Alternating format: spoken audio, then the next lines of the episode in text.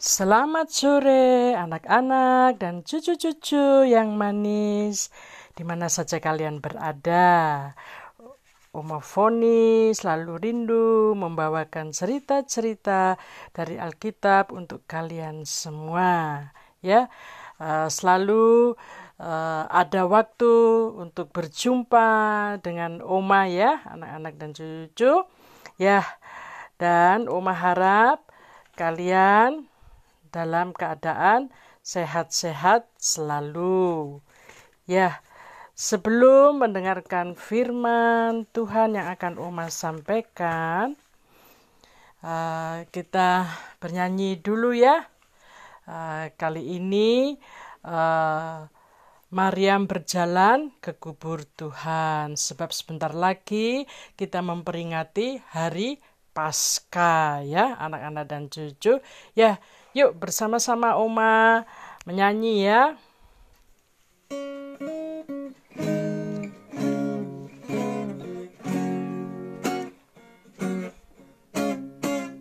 Maryam berjalan ke kubur Tuhan pada waktu mulai terang tetapi sungguhlah amat heran kubur telah kosong Tuhan bangkit. Sudahlah bangkit Sudahlah bangkit Sudahlah bangkit Tuhan Yesus. Sekali lagi ya.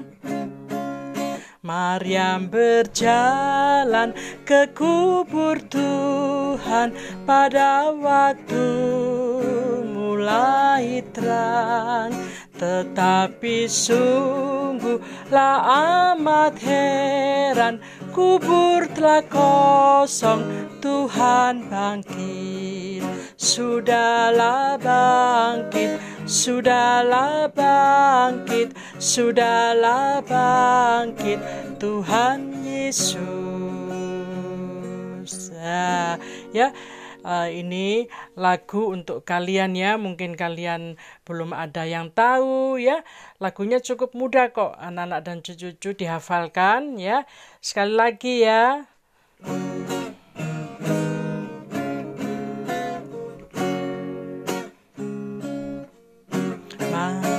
Maryam berjalan ke kubur Tuhan pada waktu mulai terang tetapi sungguhlah amat heran kubur telah kosong Tuhan bangkit Sudahlah bangkit Sudahlah bangkit Sudahlah bangkit Tuhan Yesus. Ya, demikian ya pujian uh, dari Oma ya. Kalian sudah bernyanyi dengan Oma ya, anak-anak dan cucu. Nah, sekarang tiba saatnya kita akan mendengarkan uh, firman Tuhan ya. Ya, seperti biasanya sebelum kita mendengarkan firman Tuhan, kita masuk di dalam doa ya. Hmm, yuk uh, lipat tangan, tutup mata ya. Kita tunduk kepala, sama-sama berdoa. Bapa di surga, pada hari ini kami anak-anakmu datang untuk memuji dan mengagungkan namamu di dalam Yesus Kristus yang selalu setia dan mengasihi kami dan kami bersyukur selalu atas pemeliharaan Tuhan di suasana uh, yang masih pandemi COVID ini. Kami boleh selalu dalam keadaan sehat dan terjaga. Terima kasih Tuhan Yesus, kami juga bisa mendengar akan firman-Mu melalui acara siaran Anchor ini. Di dalam nama Tuhan Yesus kami mengucap syukur dan berdoa. Amin. Ya, anak-anak, sekarang Oma mau bercerita ya mengenai tula ya. Uh, jadi ini sekarang kita masuk dalam tula yang ke-10. Ini tula yang ke-10 diberitahukan. Nah, jadi masih dalam keadaan pemberi tahuan ya atau peringatan. Jadi belum uh, terjadi ya peristiwa ini ya anak-anak dan cucu. Ya, tidak terasa ya bangsa Mesir telah merasakan tula-tula yang dikerjakan oleh Allah yang terus-menerus terjadi. Sebab apa? Nah, sebab kekerasan hati Fir'aun dan yang juga sombong ya, tinggi hati. Fir'aun menganggap dia yang berkuasa. Oleh sebab itu ia tidak mau tunduk kepada Allah, ya. Allah tahu akan hal ini. Oleh sebab itu, tula-tula yang diberikan sangat dahsyat. Nah, berfirmanlah Allah kepada Musa. Musa, aku akan mendatangkan satu tula lagi atas Fir'aun dan atas Mesir. Pasti dia akan membiarkan kamu dan umatku benar-benar pergi dan ia akan benar-benar mengusir kamu bersama umatku ya. Tapi sebelum peristiwa ini terjadi, aku akan membuat orang-orang Mesir bermurah hati. Karena apa? Anak-anak dan cucu-cucu orang-orang Mesir kaya-kaya ya, semua ya, berlimpah harta benda mereka ya. Tentunya emas-emas, perak-perak itu oh mereka punya banyak ya. Setiap uh, penduduk atau orang-orang Mesir pada punya emas, emas dan perak ya. Oleh sebab itu, kamu harus menyuruh umatku meminta pada tetangga-tetangga mereka. Lalu juga eh, bagi wanita-wanita ya atau perempuan-perempuan juga jangan ketinggalan meminta barang-barang emas dan perak dari tetangga mereka. Ya, dan barang-barang mereka ya, kain-kain lenan yang halus, ya semua uh, yang indah-indah milik uh, orang Mesir itu bila uh, umatku engkau perintahkan meminta pasti mereka memberi uh, dengan berkelimpahan sebanyak-banyaknya ya. Nah, dan itu pasti mereka lakukan sebab Musa itu dipandang oleh mereka ya. Jadi Musa itu sangat terpandang di tanah Mesir ya. Uh, apa yang dikatakan Musa pasti mereka itu menurut ya Begitupun juga di mata pegawai-pegawai Fir'aun ya dan juga di mata rakyatnya. Lalu Allah membuat orang-orang Mesir bermurah hati. Ah, coba ya anak-anak dan cucu-cucu bayangkan emas itu kan sangat mahal harganya, tidak sembarang emas itu ditaruh ya karena mahal sekali. Oleh sebab itu, barang yang berharga ini emas itu selalu disimpan dengan rapi ya. Uh, di lemari yang tersimpan ya, dikunci dengan rapi ya. Uh, atau dipakai ya uh, dengan uh, baik itu cincin, gelang ya, kalung ya seperti kalian sekarang melihat uh, ibu-ibu ya atau kakak-kakak yang punya emas ya. Kalau tidak ya tidak mengapa karena emas itu mahal sekali harganya. Begitupun juga dengan perak. Ya, perak itu kalau ukuran sekarang itu di bawahnya emas ya, harganya itu ya. Jadi terpautnya tidak banyak ya. Boleh dikatakan perak itu nomor dua ya dari emas ya. Jadi kalau uh, bukan kuasa Allah, hal ini tidak bisa terjadi.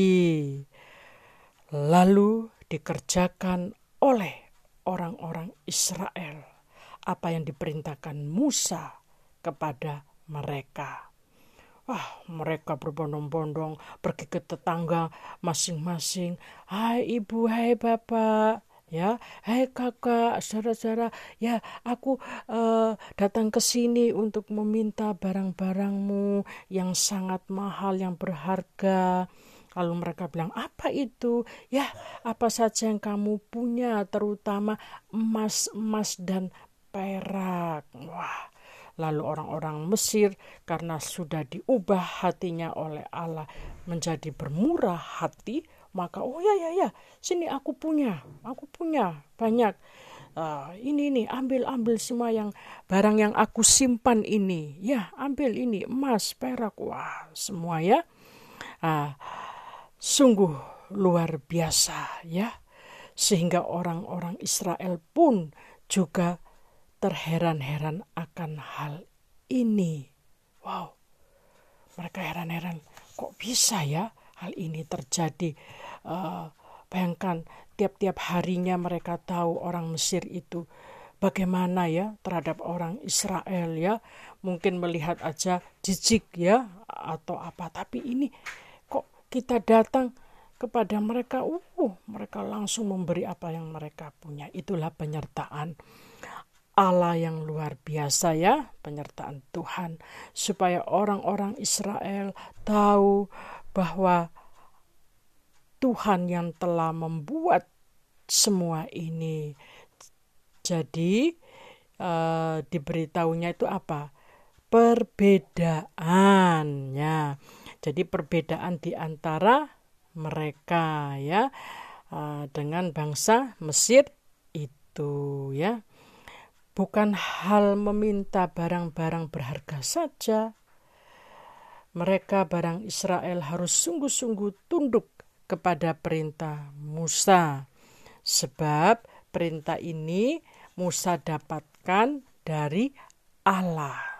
Nah, setelah bangsa Israel melakukan hal itu semua, mereka mendapatkan hasil yang mereka dapatkan. Mereka pulang ke rumah masing-masing dengan kelegaan dan terheran-heran. Lalu kata Allah lagi kepada Musa, uh, Musa, malam ini aku akan berjalan-jalan di tengah Mesir. Ya, Musa mendengar selalu apa yang dikatakan Allah dan Musa setia melakukan kehendak Allah. Lalu sampaikanlah perkataanku ini kepada Fir'aun, bahwa nanti tengah malam aku, yaitu Allah, akan berjalan dari tengah-tengah Mesir. Maka tiap-tiap sulung di tanah Mesir akan mati. Dari anak sulung Fir'aun yang duduk di taktanya sampai kepada budak perempuan yang menghadapi kilangan. Nah, kalian tahu kilangan? Kilangan ini dibuat uh, menggiling ya, menggiling jagung, menggiling gandum atau padi ya, uh, mengeluarkan kulit-kulitnya ya jadi itu namanya dulu kilangan ya. Dan juga anak sulung hewan dan semua pegawaimu ia akan datang kepadaku dan sujud serta berkata, "Keluarlah engkau." Sesudah itu aku akan keluar. Lalu Musa meninggalkan Firaun dengan sangat marah sekali ya. Marah marah sekali ini marah yang bernyala-nyala ya. Musa ya. Sebab apa melihat banyak tula-tula yang diberikan Allah kepada dia, dia tidak cerah ya. Dia tetap ya, dia tetap keras hati. Karena apa? Ya, karena Fir'aun tidak akan mendengarkan kamu kata Allah supaya mujizat-mujizat yang kubuat bertambah banyak di tanah Mesir. Ya. Musa dan Harun melakukan apa yang diperintahkan Tuhan dengan segala mujizat, tetapi Tuhan masih tetap mengeraskan hati Firaun, sehingga tidak membiarkan orang Israel pergi dari negerinya. Ya, demikianlah dulu ya anak-anak cerita dari Oma ya untuk cucu-cucu semuanya ya. Lain waktu dan ada kesempatan pasti Oma sambung lagi ceritanya. Jangan lupa berdoa dan harus rajin belajar. Tuhan Yesus memberkati kalian semua.